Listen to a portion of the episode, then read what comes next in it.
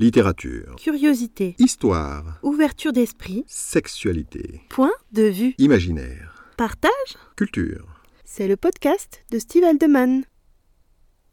Bonjour à tous, j'espère que vous allez bien. Aujourd'hui, bienvenue dans ce podcast consacré au roman Entre ses mains de Marthe Blo. C'est un roman que j'ai lu en version de poche, d'environ 260 pages, qui est paru en 2003. De Marthe Blo, peu d'informations sont connues. Il n'y a pas d'article à son nom dans Wikipédia, et les autres biographies que j'ai trouvées reprennent les informations contenues à la première page du livre que je possède. À la sortie d'entre ses mains, Marthe Blo est une avocate d'une trentaine d'années qui vit à Paris dans le 7e arrondissement. J'ai contacté son éditeur pour en savoir plus, mais à l'accueil téléphonique de JC Lattès, on m'a indiqué que la seule possibilité pour communiquer éventuellement avec l'auteur consistait à envoyer un courrier. Par la poste. En 2023. Évidemment sans aucune garantie d'obtenir une réponse, ce qui m'a fait penser qu'elle n'a pas envie d'être contactée, ce qui peut se comprendre.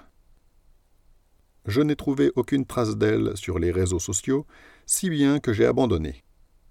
Mais si par la suite elle devait passer ici, je serais ravi qu'elle accepte de me parler de son roman, car connaître les circonstances de la genèse d'un livre permet toujours d'éclairer l'ouvrage d'une façon intéressante. Ce roman est son premier, et à ma connaissance, deux autres ont été publiés ensuite. Ma sœur m'a tué et Ce qui trouble Lola, apparemment édité avec un autre texte de Françoise Saint-Père ou écrit avec elle. Je n'ai pas trouvé d'autres informations.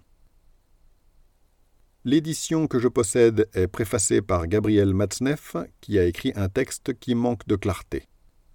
Je ne connaissais pas cet homme quand j'ai lu Entre ses mains en 2007.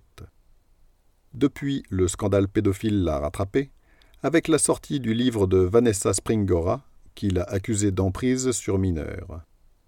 À ma connaissance, si Gabriel Matzneff n'est pas d'accord avec sa version, il n'a pas nié les relations pédophiles qu'il a décrites dans quelques-uns de ses ouvrages. Je n'aime pas porter de jugement hâtif, mais pour moi qui suis très investi dans la protection de l'enfance, cette préface courte donne l'impression d'entacher ce livre d'une sorte d'infamie. Cela dit, je ne sais pas à quel point Gabriel Matzneff et Marthe Blo se connaissaient. Et puis, il faut savoir dissocier une création de son auteur et de ceux qui ont participé à sa genèse. Une histoire aussi belle que désespérante. La quatrième de couverture annonce clairement la couleur. Je cite Comment entre-t-on dans la spirale de la soumission et de l'esclavage sexuel? Par quel mystère humain se soumet-on aux exigences érotiques les plus violentes et les plus folles? Au premier regard, cet homme méprisant et brutal est devenu son maître, son Dieu, son démon. Fin de citation. Rien dans cette histoire ne viendra contredire cet extrait du synopsis.